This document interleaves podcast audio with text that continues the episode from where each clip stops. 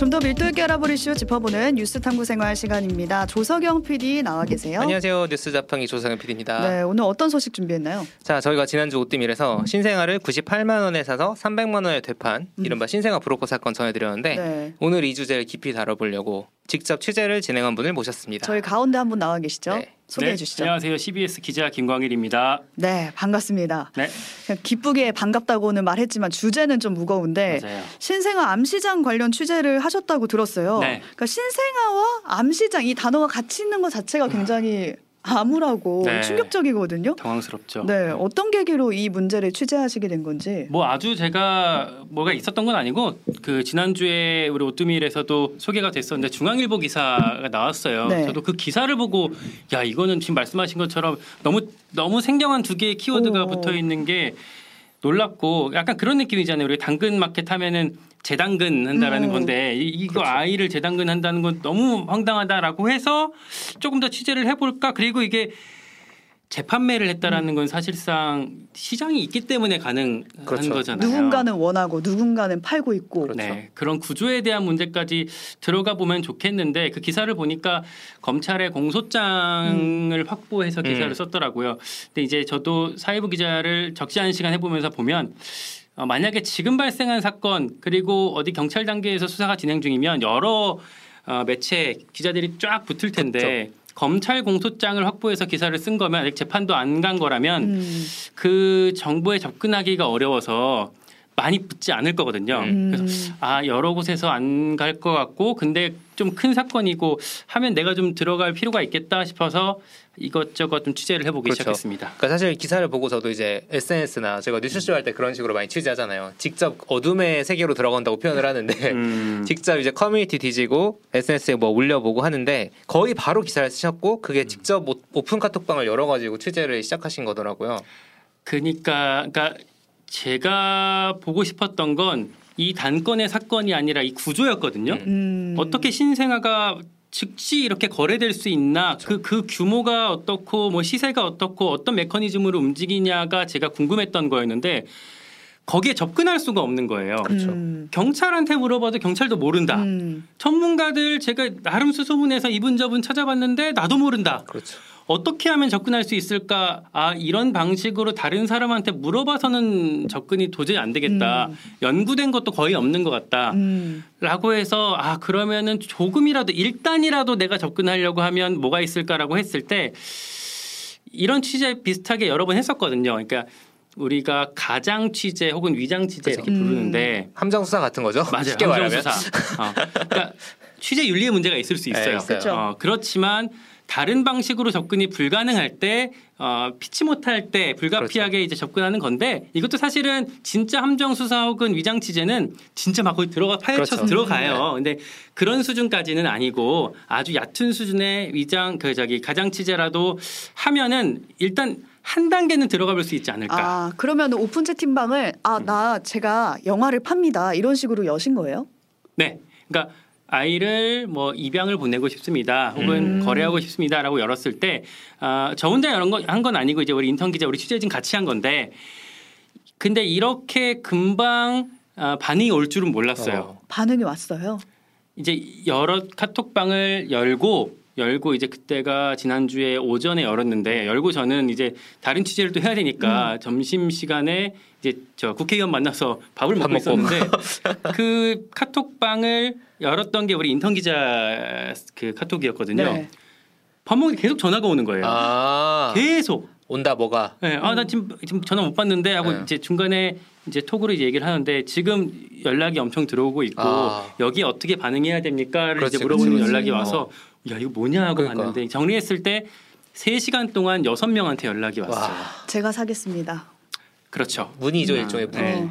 문의 같은 거죠. 그러면 금액도 정해진 거예요?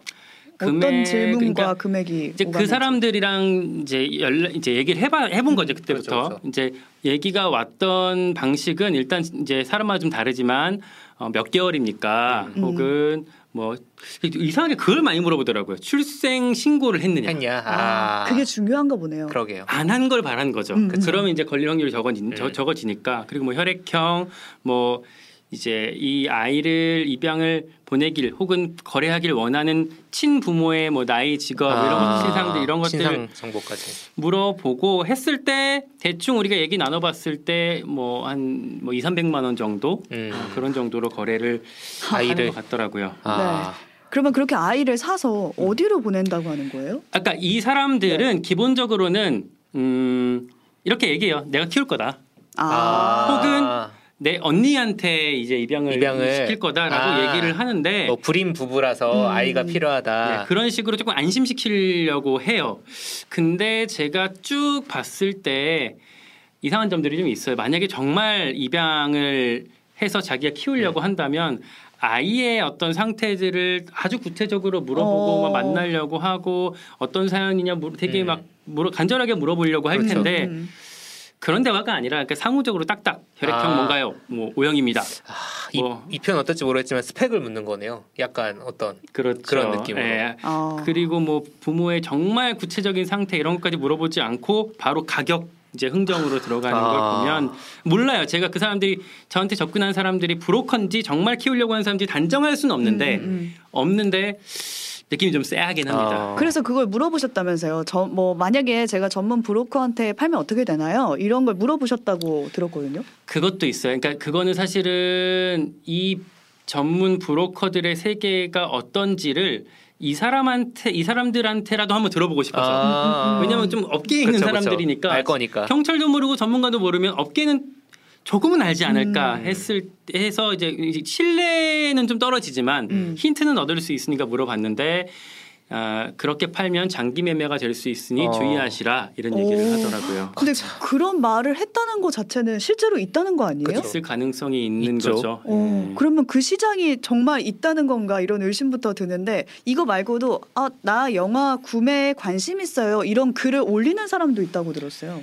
있어요. 그러니까, 그러니까 저는 오픈 채팅방을 이용했지만 그 뭐 네이버 지식인이라든지 이렇게 그렇죠. 그런 그 공개된 곳에다가 글을 올려서 연락을 주고받는 경우들도 있어서 아하. 그쪽으로 접근을 했어요. 그러니까 어. 어떤 사람이 네이버 지식인에 올렸을 때 댓글들을 보니까 그러니까 이것도 사실 꾼 같은 건데 저 라인 아이디 어디 어디로 연락 주세요. 아. 하는 사람들이 있더라고요. 그럼 구매하게 해드릴게요. 네, 그래서 제가 그 라인 아이디를 찾아가서 거기랑 이제 대화를 해보니 또 음. 비슷한 방식으로 아. 거래가 되는 거 방식이었고요. 한 가지 근데 제가 말씀드리다가 어, 아 이건 좀 당부 드려야겠다 하는 음. 게이 얘기를 듣고 혹시 누군가 아 나도 그러면은 이거 해볼까? 어, 장난이든 아니면 아. 뭐 진심이든 해볼까 하시는 분들이 있을 수 있는데 하시면 안 됩니다. 큰일 납니다. 이거 네. 어. 법, 법적으로 위험합니다. 네, 그러니까 저는 취재니까 한 그렇죠. 거고, 음, 음. 그러니까 이게 제그그 하면서도 저는 사실 경찰이랑 그렇죠. 이제 어, 소통하면서 했어요. 거예요. 그리고 네. 취재 목적이기 때문에 만약에 문제가 됐을 때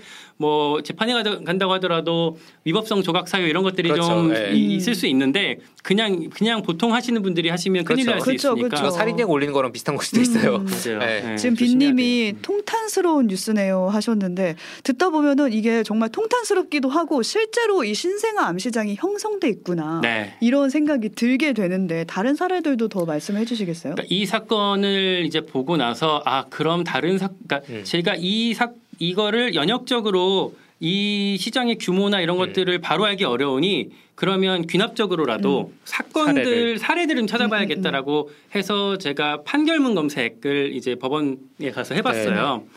잘 나오진 않았는데 네. 아. 그 중에 이제 검색됐던 사례 하나가 이제 청주지법에서 판결이 나온 사건인데 생후 2일 2일 된 아이, 이일 된 아이. 2일 된 아이를 브로커한테 넘기고 음. 어, 이 친모가 어, 브로커한테 넘긴 다음에 양육수당, 육아 저 저 양육수당이랑 부모에게 주는 예. 네. 아, 아동수당 이런 음. 것들 이제 지원되는 것들이 있잖아요. 이거를 지자체에 가서 한 600만 원어치를 받았더라고요. 자기가 친모라 네. 이렇게 얘기를 하고 내가 아이를 키우고 있다라고 서류를 하고. 내고 아이는 넘겨놓고서 네. 아. 이렇게 해서 징역형을 받은 사례가 네. 있었는데 이제 이, 이 사례 같은 경우는 아, 이 친모가 판 브로커가 있잖아요. 음. 그렇죠. 이 브로커가 아까 말씀 그러니까 우리 지난주부터 봤던 그 사례 있죠. 인천에 인천에 서 어, 98만 원에 사서 되팔았던 네, 98만 원에 사서 살아서 예, 98만 원에 사서 300만 원에 음. 되팔았던 그 브로커랑 동일 인물입니다. 같은 사람이 어.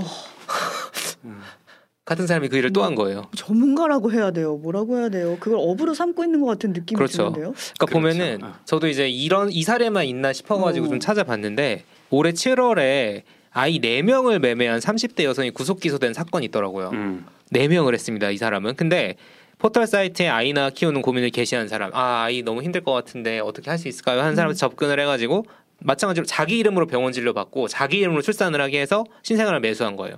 아니면 또 미혼모로부터 매수를 해가지고 다른 부부에게 친자로 허위 출생 신고하도록 중개를 하거나 아. 이런 혐의가 있었고 제가 좀 엽기적이라고 생각을 했던 거는 아이를 그냥 매매만 한 게 아니라 불임의 고민을 가지고 있는 부부한테 접근을 해가지고 자기를 대리모로 써라.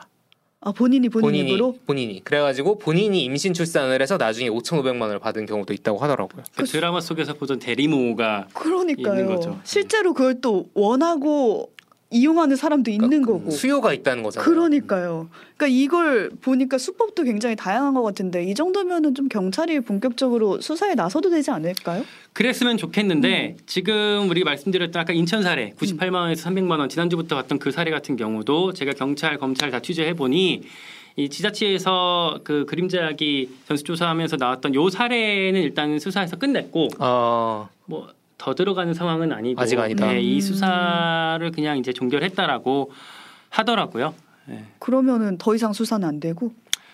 그렇죠. 이 사건이 이제 인천 남동서 여청수사대에서 네. 했는데 음. 이 보통 여성 청소년 특별수사대 같은 경우에는 네. 음, 당직 근무예요. 그 사교대로 아. 진행이 되고 이제 밤에 이를테면 성폭력, 가정폭력 이런 사건들 신고 들어오면 바로 뛰어나가는 팀이거든요. 음. 그러니까 이 팀이 보통은 이렇게 막 지금 이런 수사를 하려 그러면 이 조직의 규모를 막 찾아내고 해야 되는데 그렇죠, 그렇죠. 분명 조폭도 연결돼 돼 있을 거거든요. 조직적으로. 막 전국적으로 있을 거고 네. 이 정도 파기가 쉽지가 않은 거죠. 음. 그러니까 쉽게 손대지를 못하는 거고. 인력이 부족한 인력이 거죠. 부족한 거네. 그러니까 하려면 정말 지방 경찰청 혹은 본청 차원에서 TF를 만들고 네, 그렇죠. 옛날에 우리 엠번방 할 때 그렇죠, 그렇죠. 음. 혹은 지금 마약 수사하는 거에 있어서 정말 정책적으로 막 팀을 대규모로 수사본부를 발족해서 음. 해야만 그나마 할 수 있을까 말까한 사건이다 보니까 접근이 지금 안 돼 있는 거고 그렇죠. 실태 파악이 전혀 안 되어 있기 때문에 그걸 시작할 생각 조차 지금 못 하고 있는 것 같더라고요. 그래서 사실 이렇게 전문가를 저희가 찾아가지고 이런 시장이 어디 있느냐 아니면 음. 어떻게 해야 되냐 이거 사실 검사나 경찰 중에 이런 거 잘 아는 사람들 가끔 있거든요. 음. 마약 전문 검사라거나 그런 사람들이 있는데 그런 사람도 지금 없는 그쵸. 음. 그런 상황인 거죠. 저도 그래서 이것 때문에 경찰 검찰에 이런 것 잘하는 사람들 저도 원래 알고 네. 있었던 사람들이 많아서 물어봤는데 다들 아, 이거 잘 어지금. 모르고 그 그러다 보니까 오히려 그 이런 얘기를 하- 제가 제가 얘기했어요. 이게 제가 그러면 열심히 실태 파악 실태를 파악해서 드릴 테니까 수사해 달라. 조사해 달라. 예. 그런데도 저도 이제 사실 쉽지 않은 아. 상황이고 그나마 다행인 거는 이거 이제 취재하고 보도하고 나니까 한 경찰서에서 연락이 왔어요 저한테 음. 어. 취재 과정을 좀 물어보면서 어, 나름대로 한번 해볼까? 그러니까 이분은 좀 저한테 전화 주신 분은 이제 지휘관, 그러니까 관리자인데 아, 좀 될 것 같은지 직원들이랑 한번 상의해 보겠다 어. 고민하고 있는 곳도 있긴 하더라고요. 아, 네. 고민이 있군요. 네. 그럼 전문가 입장에서는 어떤 대책들이 좀 있어야지 이게 조금 근절될까? 이런 대책도 조금 나왔나요? 뭐 전문가들이 사실 야, 이게 전문가가 되게 어, 전문가가 어려워요. 없죠. 전문가들이 잘. 모르니까. 네. 근데 그나마도 이제 같이 제가 이 사람 저 사람 뭐 다른 취재 기자랑 같이 어, 취재를 했을 때 그나마 좀 모을 수 있는 거는 이제 세 가지죠. 이제 주체를 생각했을 때 아까 말씀드렸던 브로커, 판매자, 판매자? 구매자가 그렇죠. 있다고 하면 어, 일단 브로커를 이제 체포를 해서 수사를 그렇죠. 하는 게 일단 음, 첫 번째인 것 같고 이제 그 수사가 지금 너무 접근하기가 어려운 단계이긴 하지만 그 체포 단계 그리고 어, 이뭐 제도적인 해결 또 교육 이런 것들이 있을 텐데 그두 가지가 있어요. 그 구매자 있잖아요. 네. 근데 결국에는 브로커가 있지만 결국에는 이거를 어, 이 아이를 내가 정말 받아서 키우려고 하는 사람들도 분명히 있거든요. 있겠죠. 근데 이게 쉽지 않아요. 실제로? 제도상. 그러니까 아. 그렇게 사봤자 사서 출생 등록을 하기가 네. 되게 그러니까 아예 불가능한 건 아니지만 되게 현행 법 제도가 되게 까다롭게 되어 있어서 그렇죠. 그러다 보니까 그 우리 인천 사건 아까 말씀드렸던 사건도 그 브로커한테 돈 주고 산 이 입양했던 사람도 좀 절차를 해보려고 하다가 여의치 않으니까 베이비박스에다가 넘긴 그렇죠. 거였거든요. 음. 그렇죠. 그러니까 되게 복잡하고 어렵다라는 거를 이 사람들이 알아야 아, 아, 알아야 이제 돈 내고 살 생각을 안 할 텐데. 그래야 수요 자체가 그쵸. 없으니까. 평생 숨기고 살 생각 없으면 음. 그렇죠. 그렇죠. 그래서 이렇게 수요 자체를 좀 줄여야 되는 부분이 음. 있고 공급도 줄여야 되잖아요. 음, 그러니까요. 이, 그러니까 이, 이 아이를 판매하려고 하는 사람들의 공급을 줄여야 되는데 이 사람들은 대부분 미혼모 그렇죠. 어. 아니면 성폭행 피해자 음. 아니 뭐 아니면 미성년자 이런 경우들이거든요. 원치 않는 임신을 한 경우네요. 네. 음. 아니 그 그런 상황에서 또 경제적으로 공공한 사람들이 음. 많은데 이럴 때 어떻게 해야 되는지 이 사람들이 잘 모른다는 그렇죠. 거예요. 정보가 없다는 거죠. 네. 음. 뭐 이를테면 뭐 범죄가 갔을 때 112, 119 신고를 해야 되잖아요. 음. 이 사람들은 아 내가 어디다 이걸 음. 상의해야 되지? 그렇지. 대부분 부모님이랑도 얘기하기 어려울 거고 그쵸. 주변에 사회적으로 눈총도 있기 때문에 말하기 어려울 거고 어떻게 하지 어떻게 하지 하다가 보내자 혹은 음. 팔자 이렇게 되는 경우인데 이 사람들이 상 최소한 상담을 할 수 있게 음. 뭐 SOS 전화 체계를 만든다든지 네. 뭐 이런 프로그램들이 정부 지자체 차원에서 좀 있어야 되지 않을까가 음. 이제 전문가들이 좀 이제 제안하고 있는 겁니다. 아, 아직까지는 뭐가 잡히는 게 없는 상황이라고 음. 보긴 해야겠네요. 네, 그래서 취재가 더 되면 그때 다시 한번 모셔보는 걸로 하고요. 이른바 신생아 암시장 문제를 취재한 CBS 김광일 기자와 얘기 나눠봤습니다. 조석영 PD까지 수고하셨습니다. 감사합니다. 고맙습니다.